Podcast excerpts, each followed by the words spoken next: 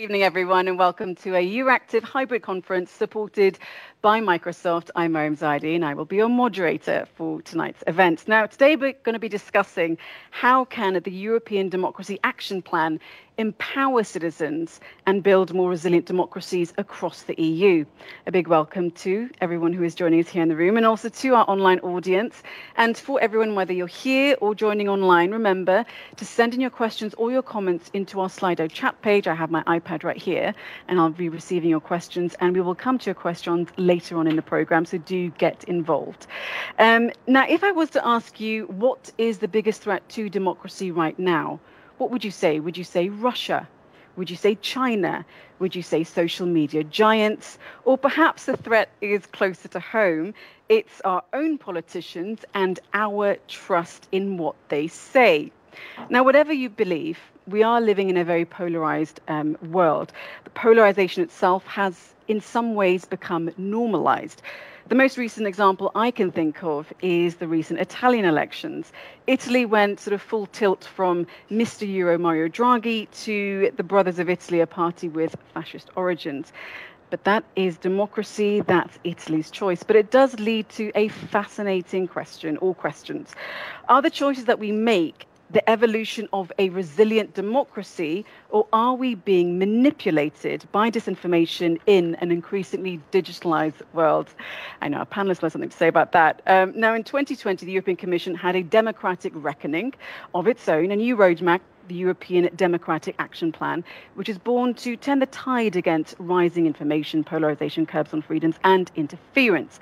Now, the three pillars are essentially promoting free and fair elections, strengthening media freedom, and countering that disinformation that we see literally everywhere an increasingly digitalized world, of course, that last pillar is extremely important. But is this blueprint that the EU has come up with, is it really right for Europe, especially Europe in a changing world? And what can the tech and private sectors do to advance our democratic norms? Well, let's ask our experts. Now, this evening's debate is part of an event series, Democratic Values in the Digital Age, where Microsoft has teamed up with three academic think tanks, the UCD in Ireland, Globsec in Slovakia, and CEDMO in the Czech Republic. And we're going to hear from those think tanks. But first of all, we're going to hear from Daniel Braun. Um, good evening, um, Deputy Head of Cabinet for, of the European Commission's Vice President, Vera Jourova. Now, Vice President Jourova's mandate covers values and transparency, democracy, and rule of law. She is, by all accounts, a champion of the EADP. Um, so, Mr. Braun, it's a pleasure to have you kick off our debate. Please go ahead. Thank you and good evening. I never heard democratic reckoning before. It sounds more grandiose that, than, than I'm used to. to. yeah. No, so indeed, uh, uh, what was it? A year and a half ago, we came with, uh, with the EDAP, with the European Democracy Action Plan, in the middle of COVID. Mm. Um, so that was the context to react to democratic backsliding, to react to, to the dangers that were, I would say, accelerated by, by COVID, election interference, spread of, of disinformation, threats against journalists, um, and of course the challenges brought by digitalization, as you mentioned. Um, I think it's, it's part of a general uh, trend in, in European policymaking that we want technologies um, and invest in them uh, and in the people uh, that can use the technologies, uh, but we also want to see that they are developed in a, and used in a in a safe way. Um, with fundamental rights and freedoms, that is the, the European approach. This is reflected in the European Democracy Action Plan. You, you named the three pillars uh, that were supposed to um, increase, strengthen the resilience of, of European democracy and address the most vulnerable parts of, of the democracy. So that's why we have the, the, the election uh, part, uh, and we've already done uh, quite a lot uh, with regulation on transparency of political advertising. Um, there will be further actions on, on foreign interference in elections on media, uh, the Media Freedom Act, of course, that is the most recent, but also protection of, of journalists uh, uh, against physical violence, but also legal uh, abuse. um, and countering disinformation with many things that have been done with the Digital Services Act, with the Code of Practice that I'm sure that uh, that we will discuss uh, further. And these three uh, pillars are interconnected. Um, we are in a very dangerous situation. Um, people believe less and less that democracies uh, work for them. Uh, for that, in, in that context, we have the Russian disinformation waves, um, which has a security aspect because Russia knows that we are a democracy um, and they need to undermine the public support for the measures that, that the EU is, is taking. So I think it's it's even strengthened uh, to to what we have seen. We have issues like uh, like spyware.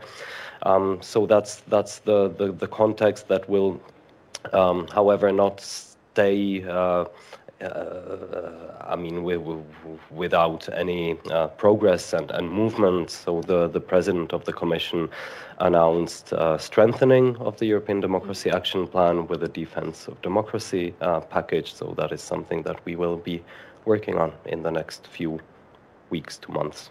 Few weeks to months. So I think you gave a good round of what the action plan is. Um, and as I touched upon earlier, the three academic think tanks which have partnered up with Microsoft, host workshops around the three pillars of the EDP, and they have questions for you if you're okay with that. So, um, first, we'll hear from CEDMO from Anya Grabovitz, uh, project manager. If you'd like to go ahead with your question, please. Yes, hello everyone.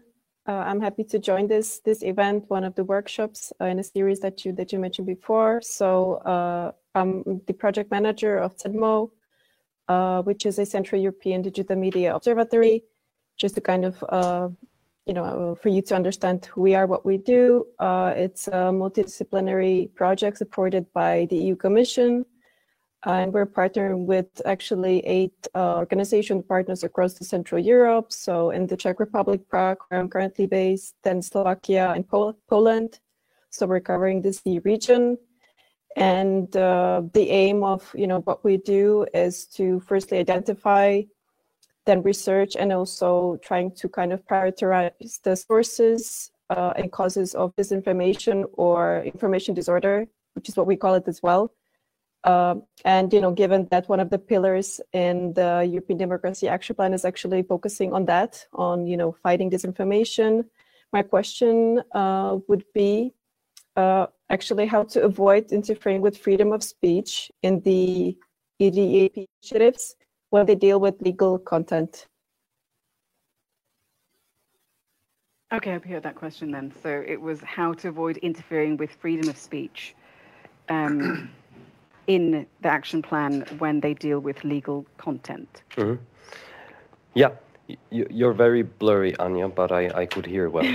um, so I mean, first thing, freedom of speech is, is not absolute, and, and we must not be naive. The, the disinformation actors intentionally manipulate uh, online platforms, the information environment to undermine freedom of speech, uh, to, to drown voices. Um, so, to mitigate these vulnerabilities, uh, it's actually strengthening uh, free speech and related fundamental rights. Second, um, I just came from uh, from a discussion with uh, the Nobel um, Prize winner Maria Ressa, and she she mentioned. Um, a study showing um, the MIT famous MIT study showing that lies travel uh, further and faster than uh, than the truth. Um, so there there are incentives built in the information system that disadvantage uh, facts. Um, so this is fully reflected in the EU policies, where you know when when it's not illegal, um, we have to be cautious. Um, but this is not a matter of freedom of speech; it's a matter of distribution of information. Uh, and we're not regulating uh, the content, uh, but rather ensuring that the the actors in the information space have the capacities to um, mitigate the risks that their services uh, bring. Uh, they are often invisible, these risks. Um, we need all hands on board, by the way, and, and EDMO and CEDMO are a very important part of this, of this uh, multi-layered uh, issue that needs to be also addressed in a multi-layered way. Uh, so that would be my maybe reply that this is not a, a freedom of speech um, issue, but rather a distribution issue.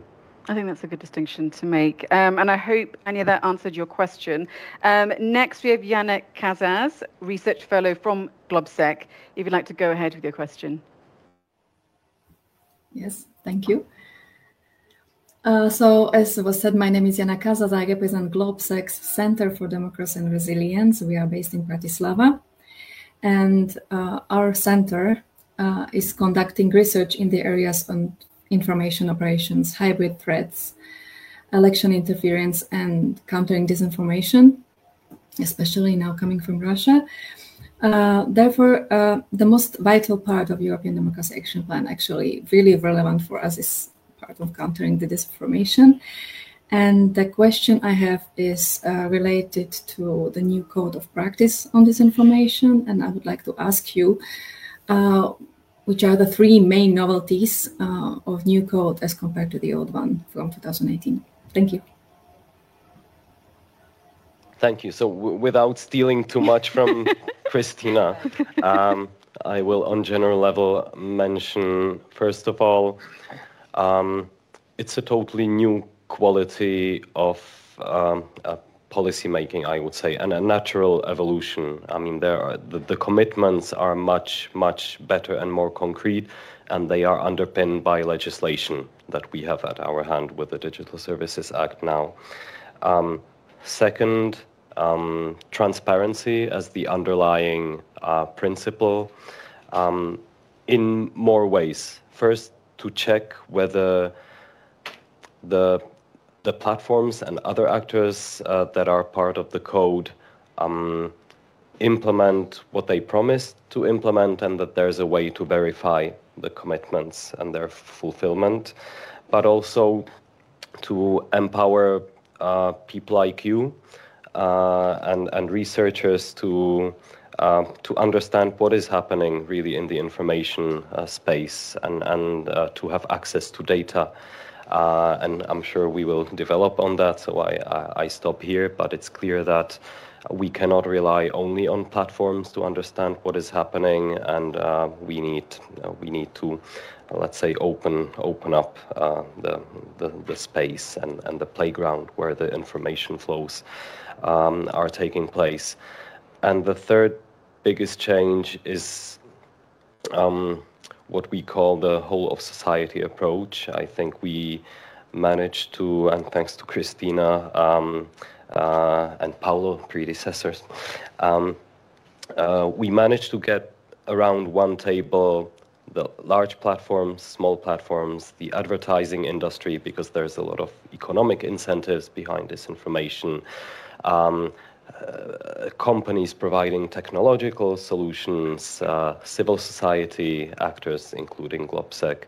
Um, so having such a complex problem that you have upstream polluters of the information space, you have a um, system with incentives, uh, as we just discussed, uh, fostering rather uh, lies and emotions than, than facts and, and being biased uh, against facts.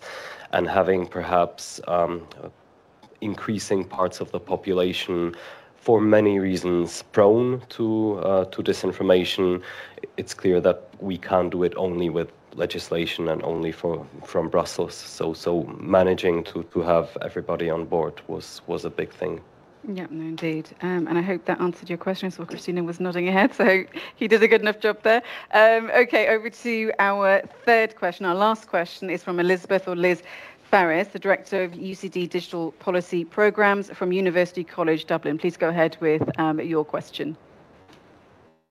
Hi, great to see everyone here today. That's right. I am Elizabeth Farries. I co direct the UCD Centre for Digital Policy in Ireland, and our centre looks very broadly at building digital policy capability for professionals in Ireland, but also at the EU level.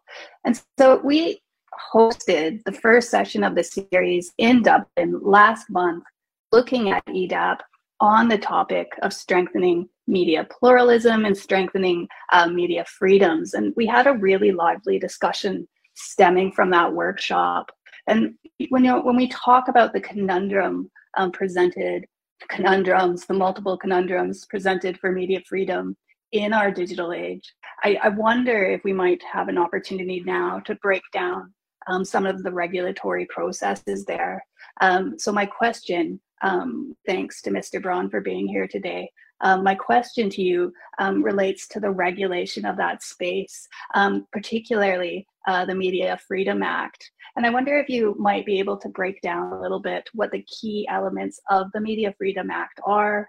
Why is the Commission engaging in media regulation at all, given the sensitivities here?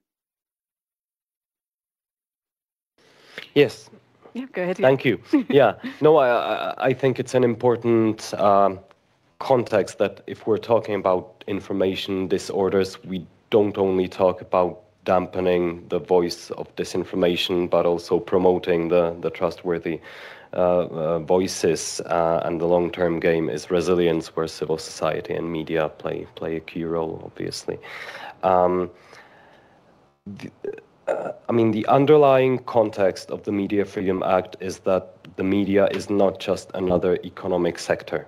Um, it's a pillar of democracy. It's it's a public watchdog, um, and professional media have a key role in creating a shared reality. So we cannot treat it as, as a regular in, in I don't know assessing mergers and, and acquisitions as a regular economic uh, uh, operator. Um, so we need to have a functioning um, media market so that journalists can do their jobs, which which is not just a, a, a regular economic activity, as as I said.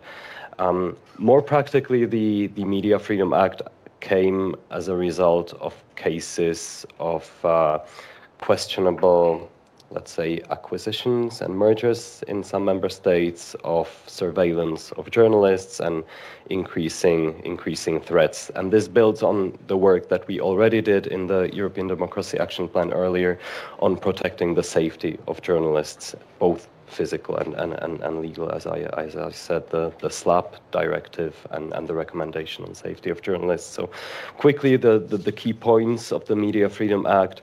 First of all, there are safeguards to, um, to protect the independence of uh, editorial um, activities or editorial decisions. Um, there's provisions on transparency on media ownership, of media ownership and safeguards for um, fair distribution of state advertising, because that we have also seen being used uh, in in certain parts of of the world and Europe. Um, third, I would mention there's um, an encouragement for online platforms to pay specific attention to professional media uh, and to content produced uh, through professional standards. Um, and last but not least, there's uh, an upgrade of the group of media regulators into a media board, European Media Board, uh, which will set up a system of coordination of national authorities that assess, for instance, uh, mergers and various steps done by public bodies uh, on the media sector. Um, so there's a new safeguard when um, when there's a merger or there's a step of, um, in the direction of media concentration, this should be assessed uh, through um, a media pluralism test. Um, and maybe one last remark, because we're talking about disinformation and, and foreign interference as a connected thing. Uh, this cooperation of uh, national regulators should also uh, make it easier to counter uh, foreign interference that is often done uh, by, um, let's say, fake media outlets uh, or whatever they can be called. So this is this is it. Um, uh, as for the question, why are we interfering? Um, yeah, I, I I would why say we're interfering. I, I would call it really protecting yeah. and safeguarding uh, a, a, fourth estate of uh, democracies. Yeah, no, and that's um, really brilliant to hear. Um, well, thank you, Daniel. Um, we're going to have to leave this section. Um, so, UCD, Globsec, and ZMO, thank you for taking part. Um, and I hope that's grounded everyone um, in the sort of main tenets of EDAP. Okay, well, as you can see, these lovely ladies have been waiting extremely patiently. And what I'd also like to say, it's awesome to always see so many women, um, you know, in a discussion like this. Um, so maybe give them a round of applause before they, um, yeah. okay, so first of all, um, let's go to Krisztina Stump, Head of Unit Media Convergence and Social Media at DG Connect European Commission. Please go ahead for your opening statement. Thank you very much. Good evening, everybody. It will be my pleasure to speak a little bit more about the new code of practice on disinformation that in my new, in my, in my view is actually a true new deal in the fight against disinformation because as already stated by the previous speaker it has very strong commitments it has a strong multi-stakeholder signatory base and it has a strong regulatory backstop so let me elaborate a bit uh, more on these elements. So first of all, strong commitments, uh, strong tools. While the signatories have really looked very deeply, unsurprisingly, they did not find one magic magic pill, one silver bullet to fight disinformation. At the same time, uh, they came up with a very strong and powerful toolbox with a variety of tools that altogether can be very efficient in fighting disinformation. What are these tools? Just on a very high level. One of them is demonetization. That means basically to, fat, to cut the financial incentives uh, when it comes to propagating disinformation. And this we have seen regarding the COVID crisis, apart from players who are disseminating disinformation for political agenda, there are also a lot of players who are also disseminating disinformation because in order to make money. Neither of the two should get financial incentives to do that.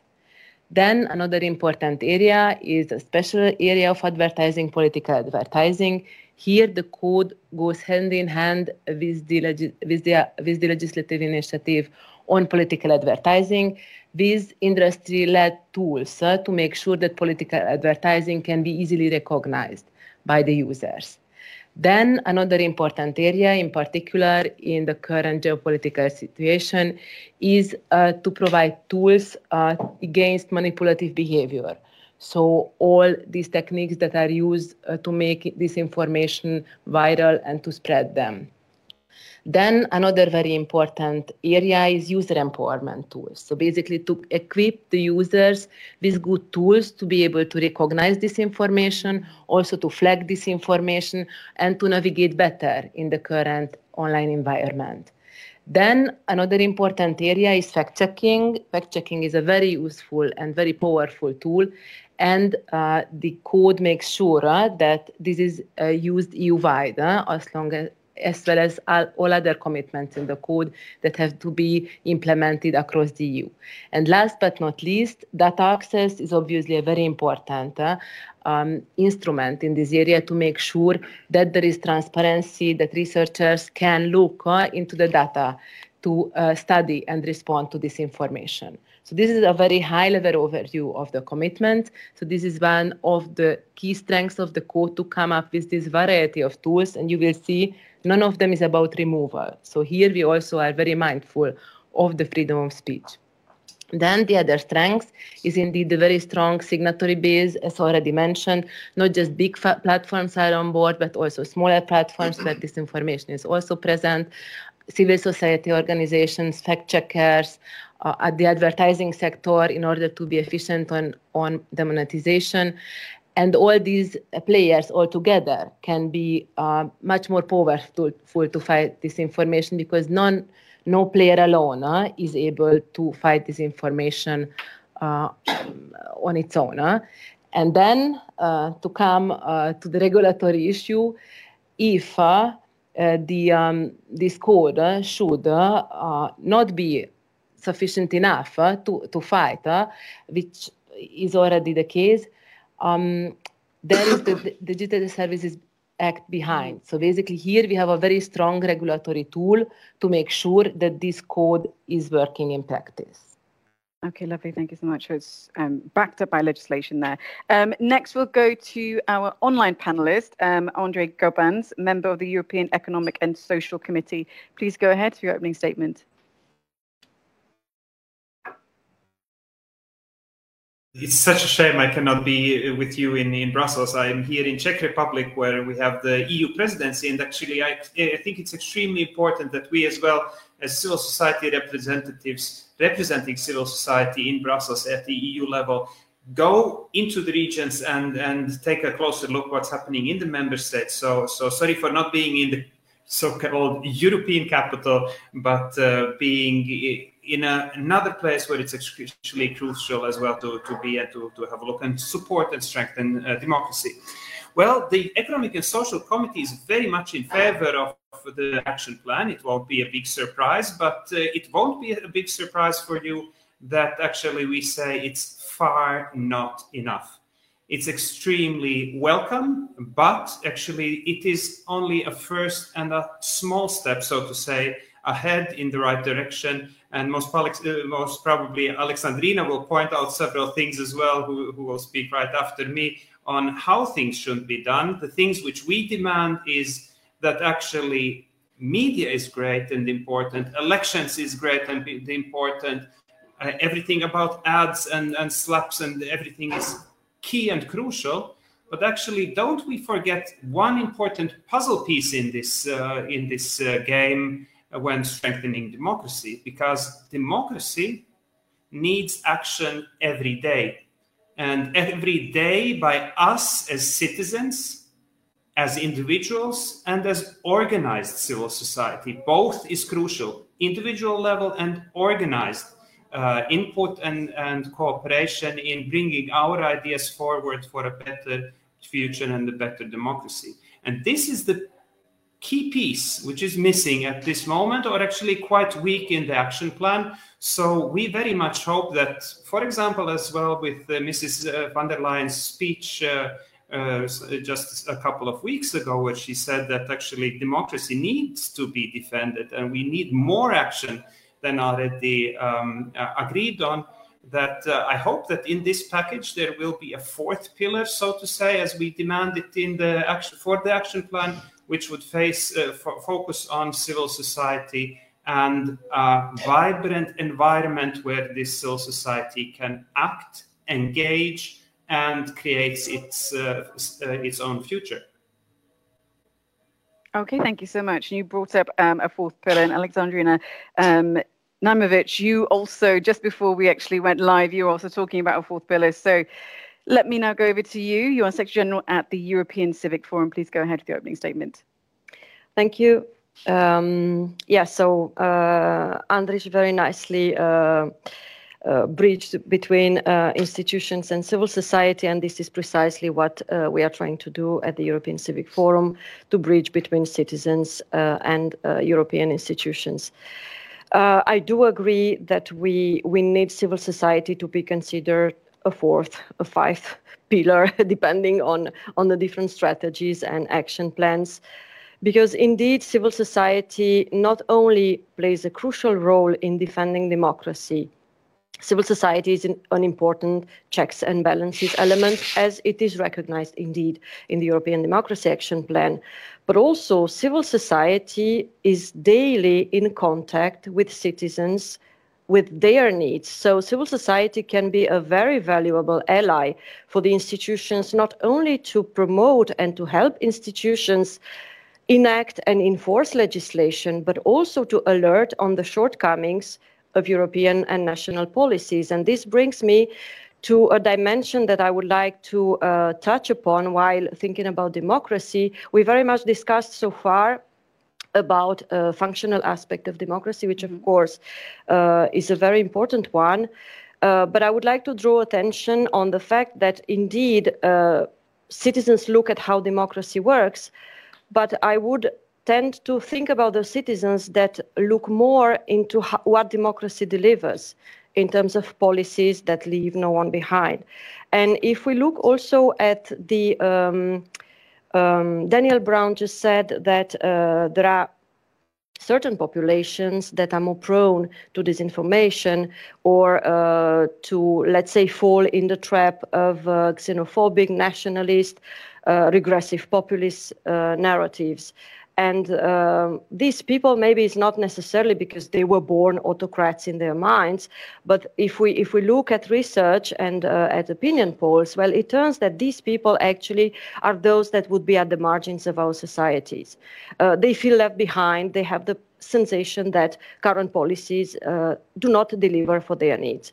So I would invite us all, and particularly the European Commission and the European Union, while thinking about how to fix democracy, to constantly have in mind these two legs of democracy the policies that we deliver and the mechanisms that we have to safeguard uh, democracy and to, to make the society participate not only once uh, in, uh, in every five years through elections, but also to have civil society empowered. and Andris is uh, very much agreeing, with, you, uh, yeah, agreeing yeah. with me. Civil society empowered together uh, with the social partners and businesses to really be part of a European policy dialogue that we still need, I think, to widen and to, to construct. So let me ask, um, just as a follow-up question then, and let's open up this debate then. Um, do you think democracy is in crisis? Oh, I do. Expand, please. I do, uh, and uh, well, I think we are we are living a multifold crisis of democracy. Uh, you introduced by saying that, uh, of course, democracy is threatened from outside, democracy is threatened from within. And I think the biggest threat to democracy is citizens losing trust in democracy as such, as a principle of governance. And I think this happens not necessarily, maybe the root cause is not necessarily in in the first place disinformation. I would i would rather look at disinformation as an effect of it as a as an easy way actually to build political capital on people's dissatisfaction with democracy. So yeah i think that it is very important to look at the root causes. Okay well andris let me come back to you again. Um, do you think that the norms or the common ground that we once had, um, that we once shared, are sort of outdated um, because the world is now just so different? Whoa.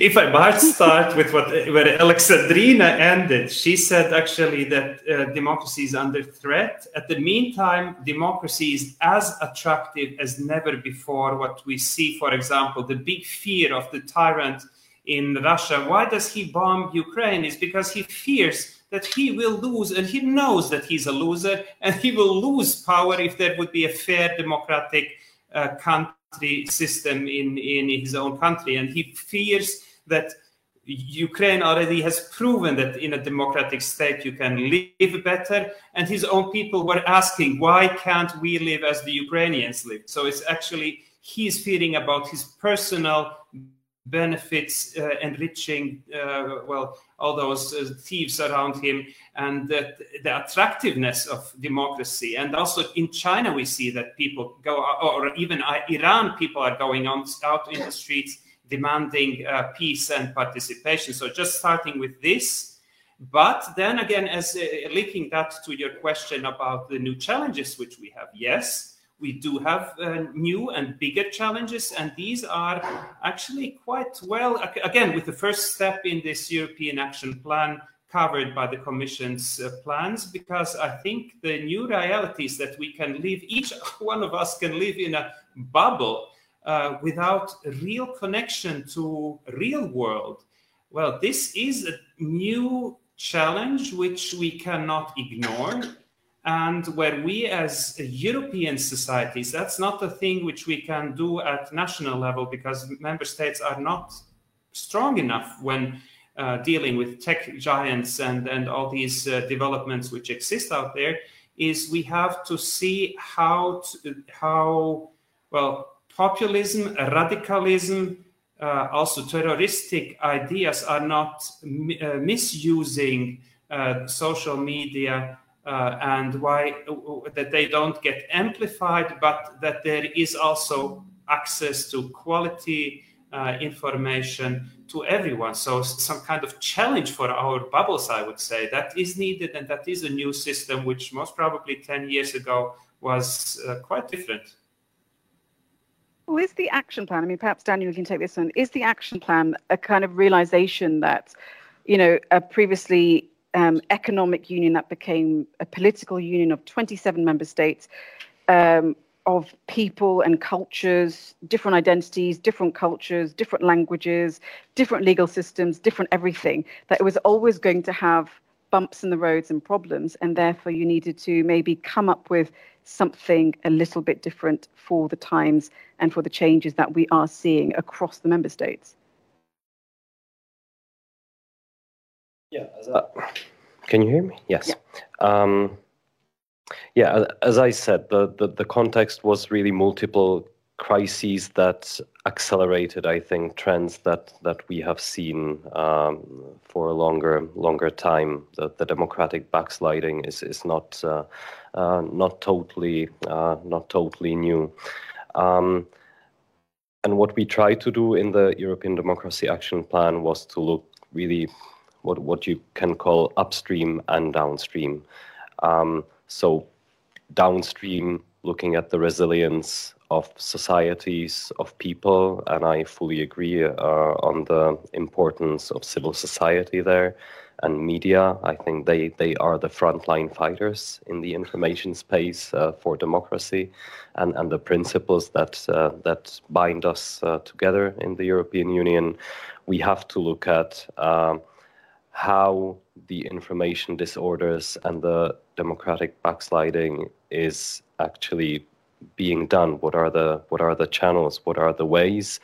And there are actors um, in this space that that have not been accountable but that have assumed a very important role in the society and in democracy. I mean 20 years ago uh, the platforms were just a collection of e-shops if i make it very uh, uh, oversimplistic uh, but we see that there's no online environment and offline life. It's just one life, uh, and this this has to be uh, remedied, and, and, and the responsibilities of, of actors have to be have to be changed.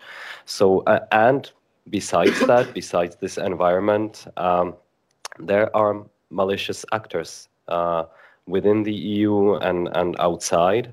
Um, so I think it it was a realization that, uh, and it was said here, in order to preserve democracy, with all these threats, internal, external, and the incentives built in the system, we need we need to nurture democracy, and we need to have legal framework where it's missing uh, with democratic uh, oversight um, and we need to have, I mean, if you look at the, the EDAP, the, the European Democracy Action Plan, it's a work plan. It's, it's, it's loads of initiatives that we are rolling out to uh, to increase the resilience that that that that is something I would come back to. Uh, this is not going to be a magic bullet and a and a static thing. And and yes, we will develop it further. In an I mean, you could call it EDAP two, the the new Defense of Democracy package. I'm happy to elaborate later, but this this is what I would. Okay, so it's say. A, a work plan to fix um, democratic backsliding.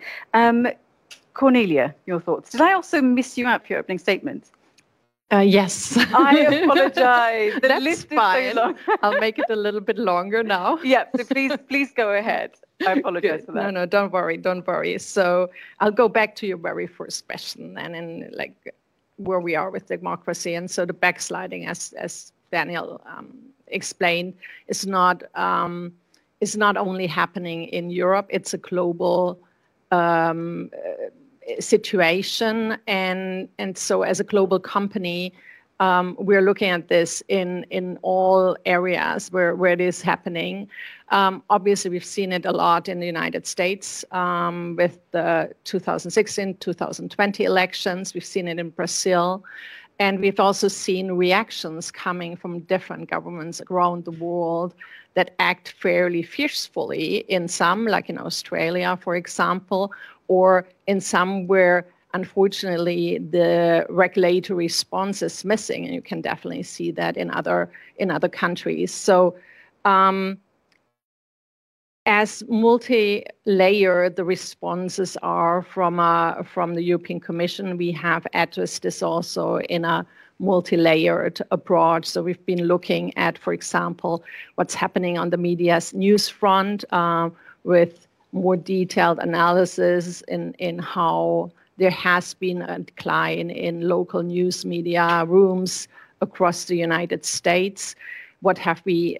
We have done certain projects in this space. First, as a pilot in the United States, we're trying to roll this out here. Um, and many of the initiatives that we have driven in the United States, we're reflecting how to expand them to Europe.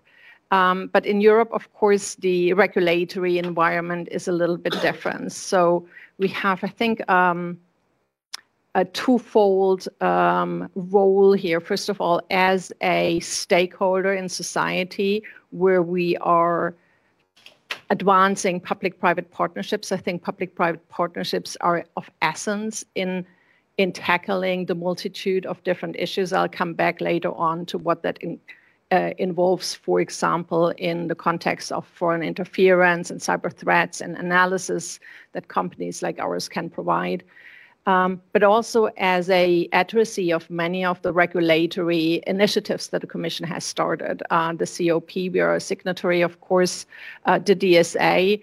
We are an addressee. Um, we are in scope and, and basically with all our digital services to, to different degrees, um, how that relates back.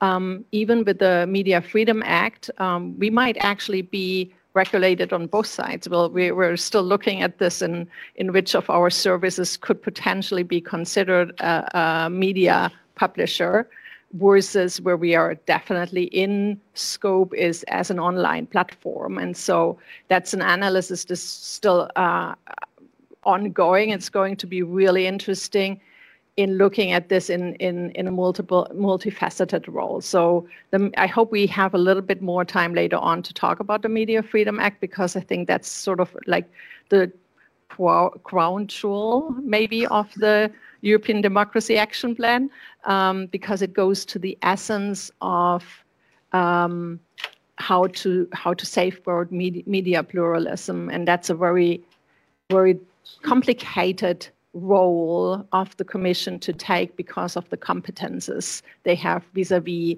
the member states. And I will just say that I congratulate the Commission for, for doing this bold step in, in going into this direction. And we'll, we'll have to see how, how this goes through the legislative process. So I find that a really interesting part of the, of the discussion. Um, from a from a Microsoft perspective, where we can really support many of the aspects is, of course, where technology comes into play.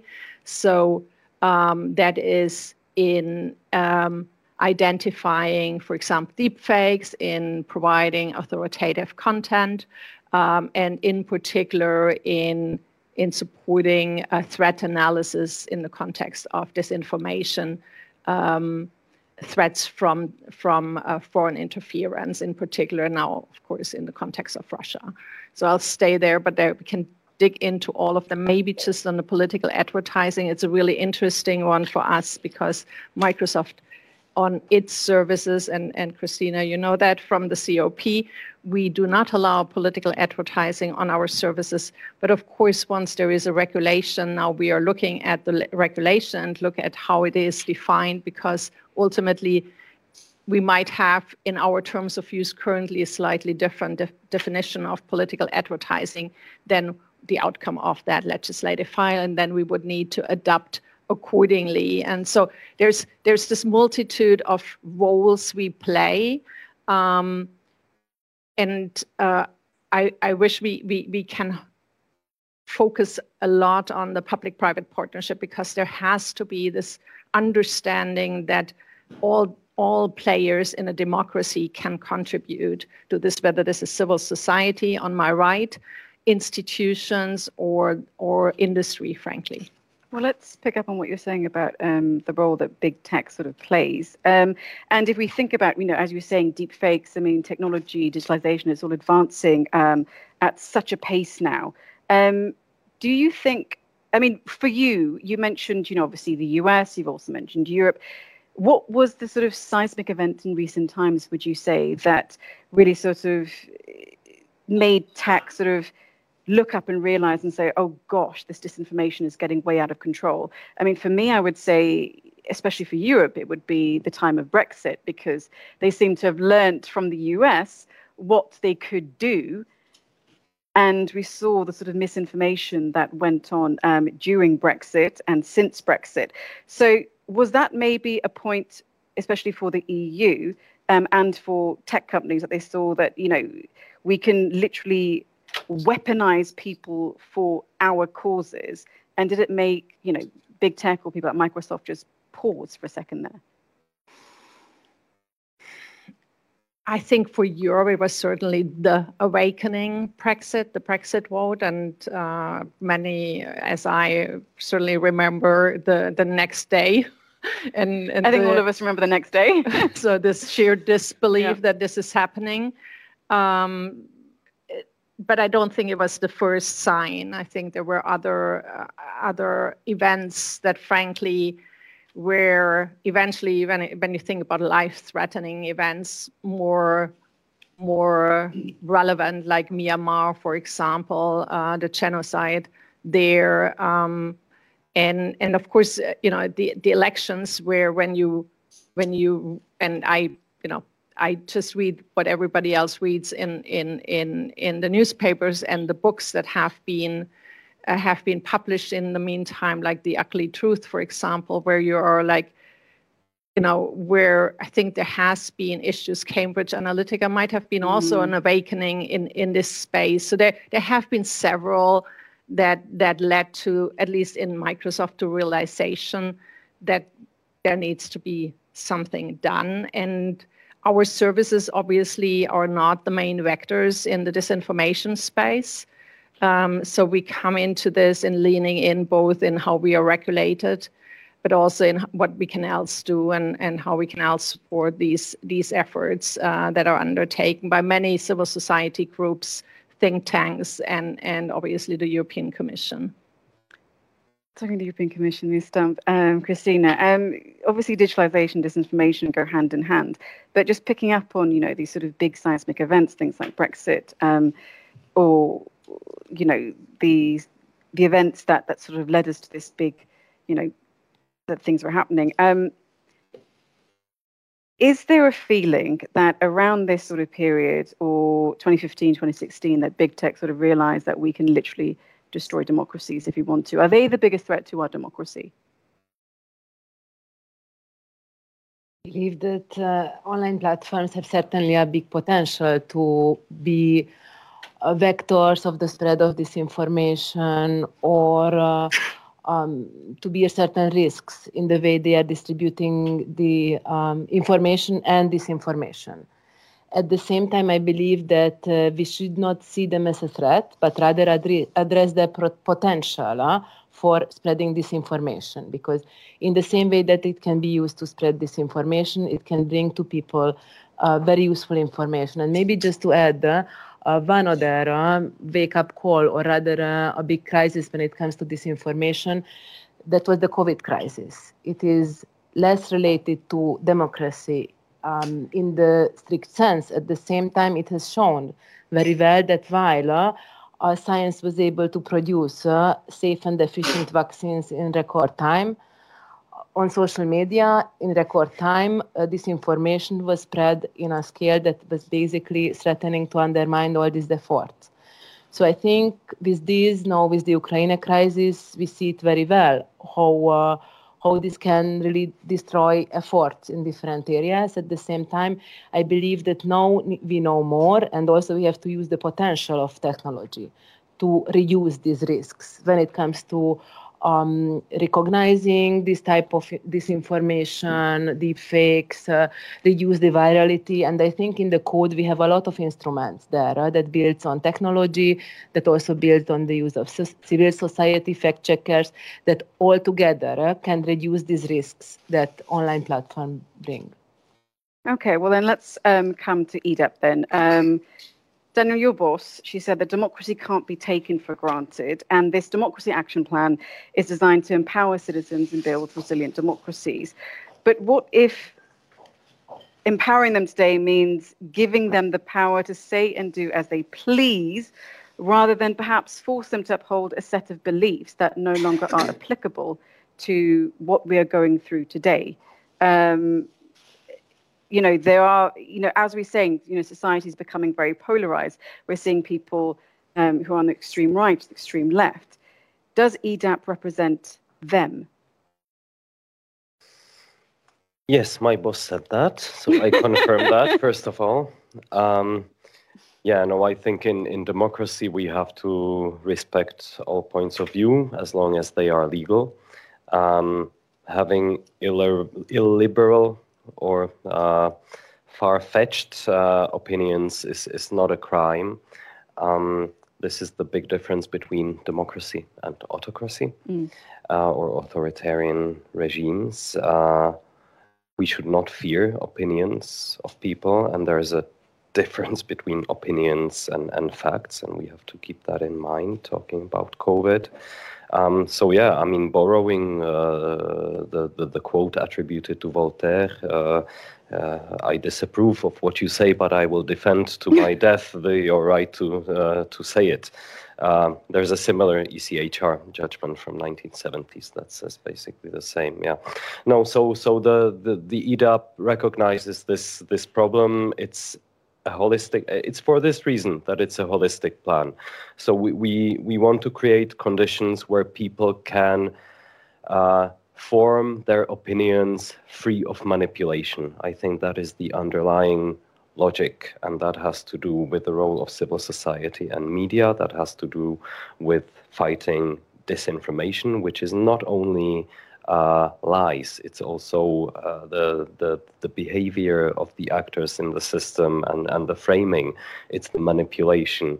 Um, so it's empowering the people to be able to do that, uh, including those that uh, feel uh, frustrated or are on the fringes. Uh, and I think with the crises this risk of fringes becoming bigger uh, is is real. So it's also uh, a big task for the politicians and for democratic systems to deliver for these people. This is not something that the EDAP can do. It it aims to empower people to to form their opinions, but above that, there has to be uh, a system that is able to deal, you know, with energy prices and with the external threats that uh, that we face. But certainly, it's not about. Uh, uh, that's the European approach. We're not other parts of the world. We're not regulating content. We're regulating responsibilities and due diligence of, of actors and empowering the people to be able to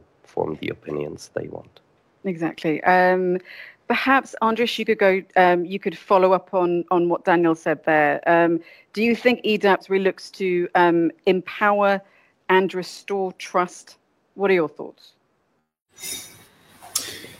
Well, empowerment, I don't really like that wording so much because it's a little bit a top down. I like very much bottom up, and I truly believe in bottom up uh, societies and in civil society and democracy, which organizes itself and participates and not which is involved by someone else. So, so just simple remark on, on this.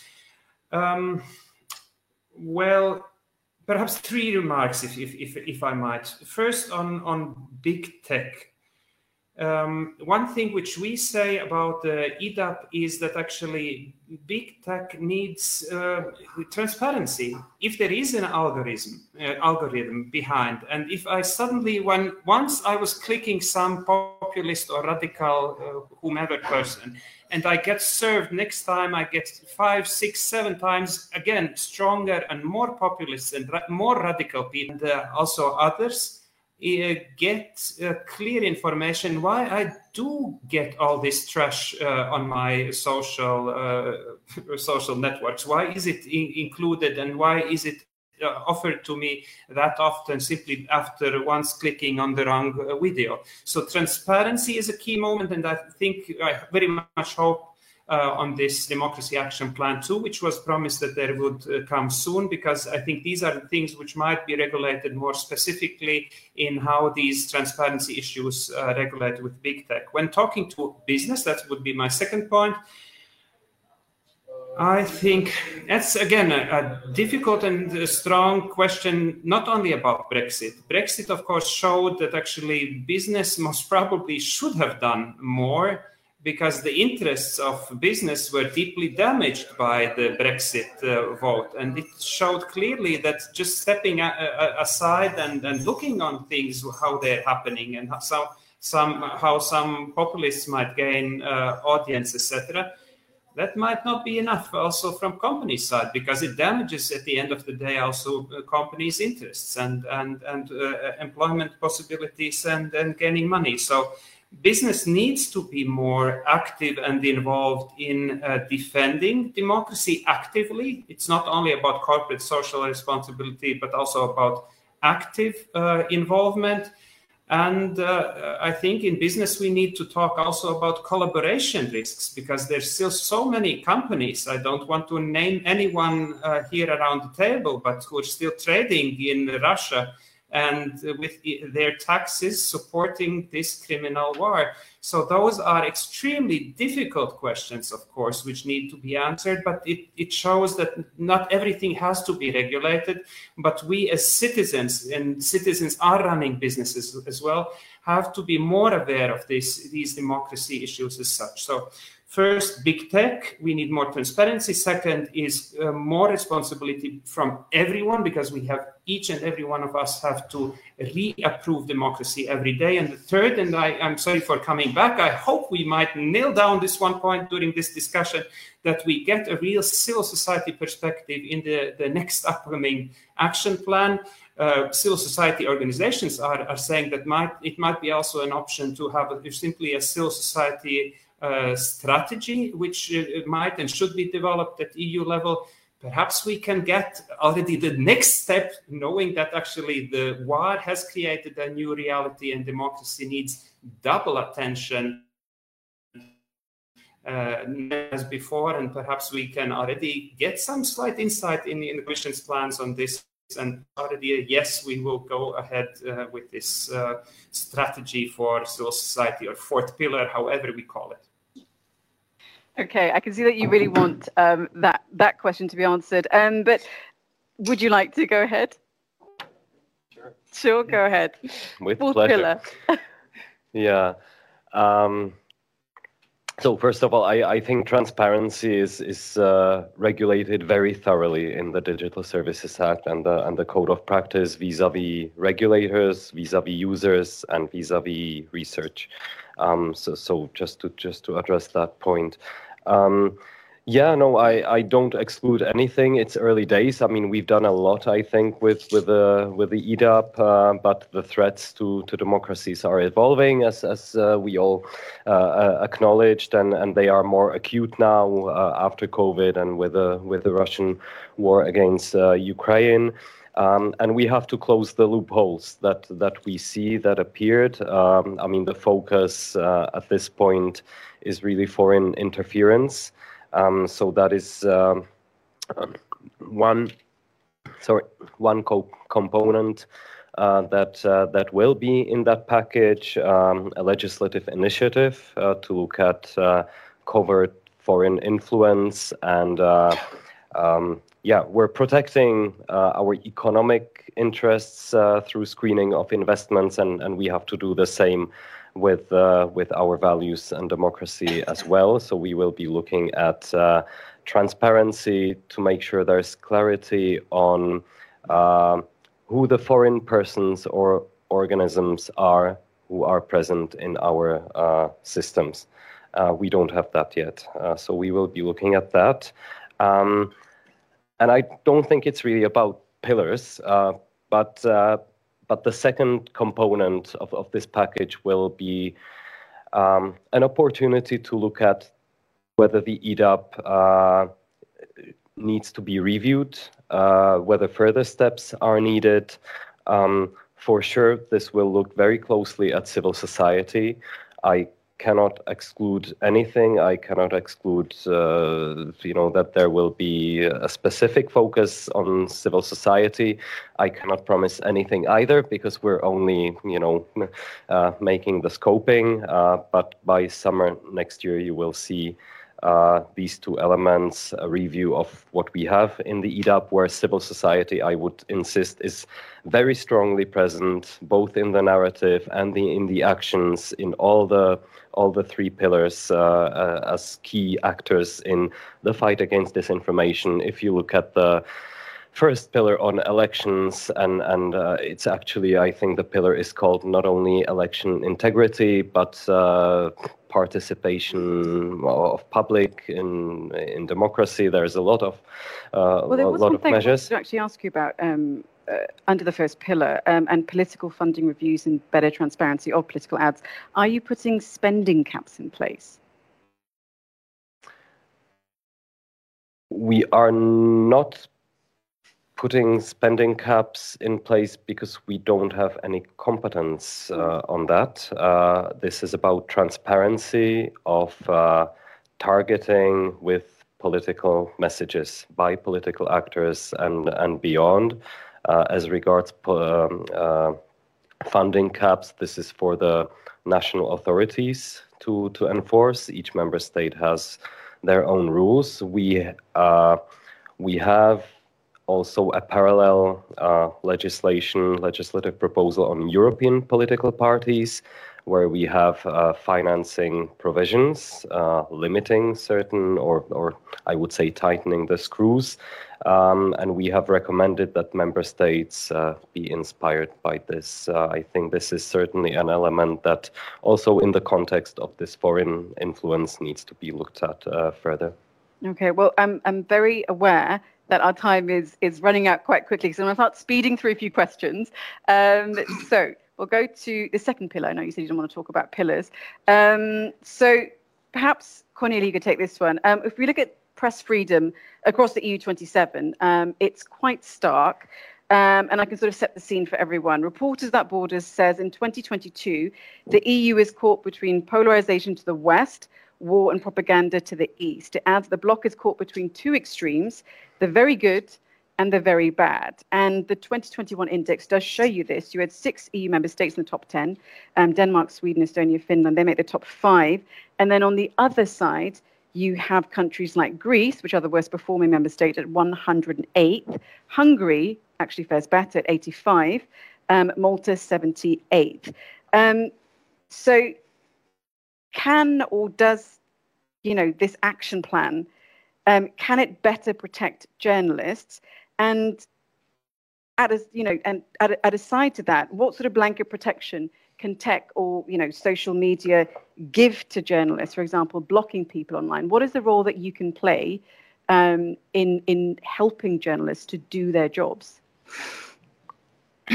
yeah, the the developments on the risks that that journalists have is is staggering. Uh, I've, I've, and and not only in in areas where you would expect that, but frankly also online. And this is curtails obviously also freedom of expression if if uh, journalists um, are threatened uh, online in ways that they will eventually think twice to to to be uh, in that space.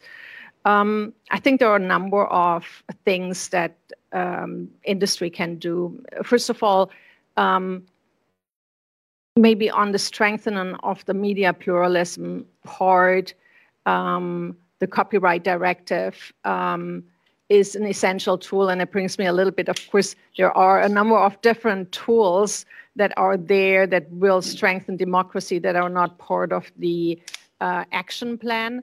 When when you think for example about hate speech um, uh, anything that relates to that the dsa probably more generally will support uh, strengthening democratic um, resilience but uh, on the media pluralism, I think uh, an important point was the fair remuneration uh, of uh, publishers. Um, so with the um, with the uh, implementation of the copyright directive and Article 17, in particular in member states, um, this is now an important way of strengthening uh, the economic resilience of, of media publishers by being actually paid for the content that um, uh, platforms distribute uh, for free. So uh, that's that's something that we have absolutely supported, and we were very strong coming out in the context of Australian happenings in this space. And um, it's a very interesting. We are obviously again, I it it sounds really. Um, strange. And We, we discussed at the beginning that I'm always saying we're actually a, a smaller player in this yeah. space, but we are. So um, Bing is a um, has a under 10% market share in Europe. Uh, and so, of course, um, we even don't play for, for the publishers the, the significant role. So, uh, but at least, you know, now that this is implemented in a number of countries, not in all yet, um, we are starting to see uh, negotiations with publisher houses uh, happening. Uh, we just signed a memorandum with the publisher associations, for example, in Denmark. Uh, that was a little bit easier because they are actually in one pot. So this is one of the areas that I think will significantly help uh, the, the, the, the, media landscape in being economically more resilient.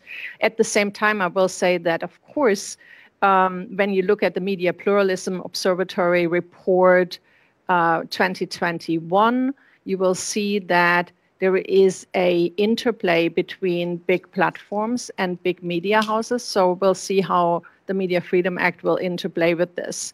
That's another aspect I think that requires a lot of discussion and, and understanding and how that ultimately will support the goals. And then last, I think again, as a technology provider, we will be uh, we are looking at technical tools to protect journalists. So we, we had rolled out account guard for election processes for political parties, and we have started to roll out the same protections uh, also to journalists for their communication to be more secured. Okay, thank you so much. Okay, I'm going to quickly just jump over to the last pillar, which is countering misinformation, and to an audience uh, member's question. Um, and Krisztina, I think this is a question for you. Um, Alexander Nitz says, what are the reasons as to why the code was extended to misinformation, which EDAP defines as false content with no harmful intent? E.g., when people share false information with friends and family in good faith, does the, I think, commission endorse this? that's what I'm trying to say. Look, um, I believe that when drafting the code, we had to look, and the signatories had looked into this phenomenon again. And when it comes to definitions, indeed, the EDAP has its uh, definitions. Also, uh, the different platforms have looked into this is a broader eye. And we have seen it with COVID that uh, when it comes to disinformation, the intent is in any event a very difficult uh, thing to establish what is the intent behind but with covid we have seen it very clearly that even uh, information that is false spread with a goodwill can host uh, can cause a lot of harm. You have seen the uh, magic cures uh, are related to COVID, uh, giving you the information what you what kind of medicine you should take or cannot take, and we have seen that this can cause uh, a lot of harm. At the same, especially what the U.S. president said.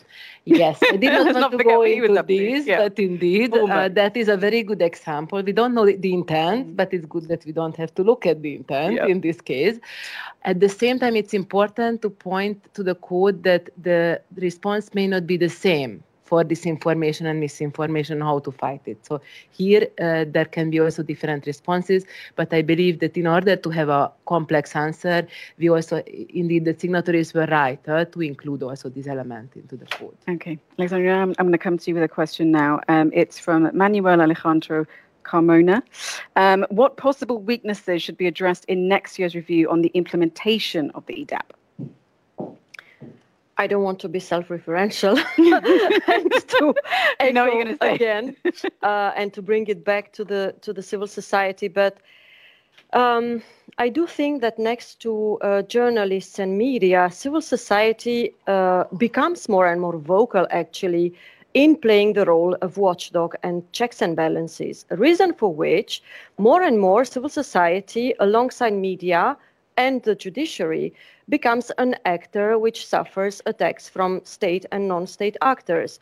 And this is quite well documented by civil society itself. We have our uh, Civic Space Watch that allows us to uh, look into all the legislative but also non-legislative uh, threats that civil society is facing in using its right to associate and to articulate citizens' dissent, uh, in using its right to, to get to the streets and articulate dissent in the streets. And this social dissatisfaction, unfortunately, is more and more met with heavy-handed policing and police violence, and not only in the East, but particularly in the West, in countries like France, the UK, or Spain. And so I do think that we really need to take this issue seriously. Um, the rule of law annual uh, review mechanism by the European Commission is looking at the issue, but there again, uh, civil society is kind of horizontal trend in the in the broader checks and balances. So i really think that we would deserve a kind of a holistic strategy looking into um, you know the specificity of civil society as an actor to defend democracy. And so naturally we are looking with so much uh, high hopes in the review of the EDAP, but also in the adoption of the Defense Democracy Pact, and I would be eager to try to understand if it's only looking at foreign interference or also looking at the problems that we have inside in our own house. And if planning to uh, discuss with the society and civil society uh, from its design through implementation phase.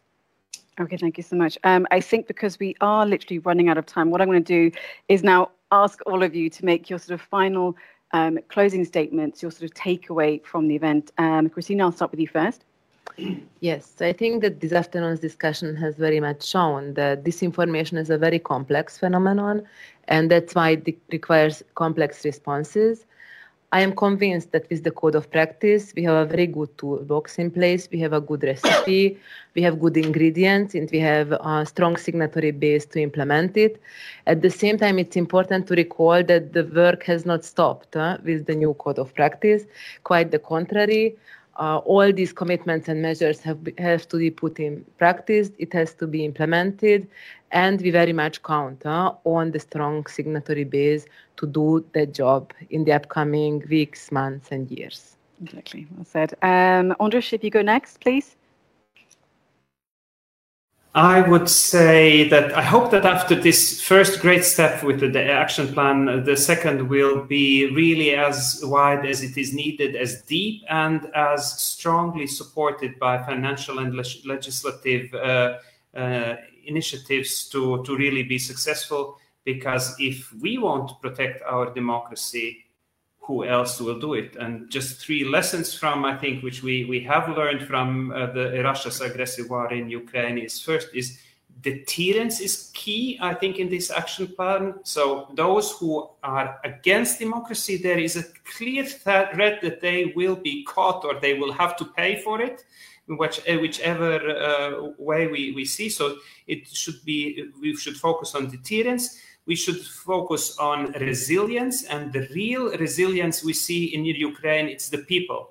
And this is again it's the society it's the civil society. If there would be no support by the Ukrainian society there would no army would win no president would lead we need the society which has to be strengthened and really resilient and i hope this will be a strong aspect in the document. And the third is of course democracy is expensive but uh, freedom and peace they are priceless. They are well you cannot well it's it's beyond price. So it's it's definitely worth every cent we invest.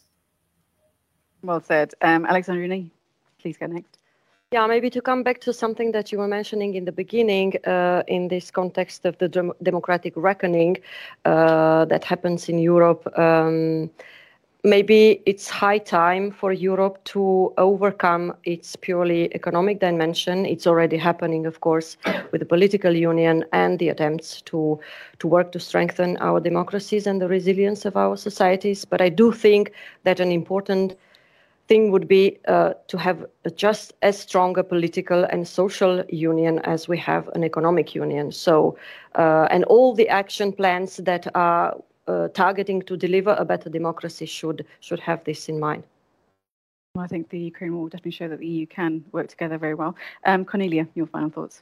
Um, sure, I will also do this twofold as I started. When it comes to regulation, I think we need to acknowledge that regulation has to be practical in order to be implementable. So it has to be really not one size fits all. Services need to be recognized in in their differences. I think the Code of Practice does a good job in acknowledging that. Uh, also, that it remains, um, you know, that the impact assessment is very holistic. I think that is something that generally can requires a little bit improvement.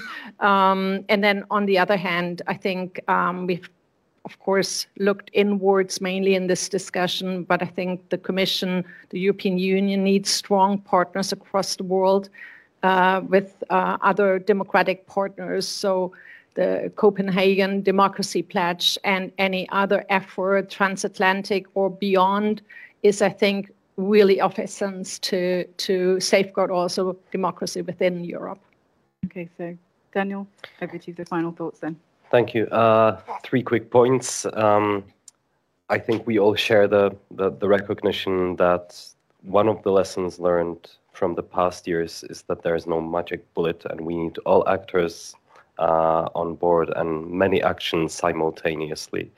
Uh, downstream and, and uh, upstream, I fully agree on the deterrence point. Um, second, related to that, inaction is worse than action.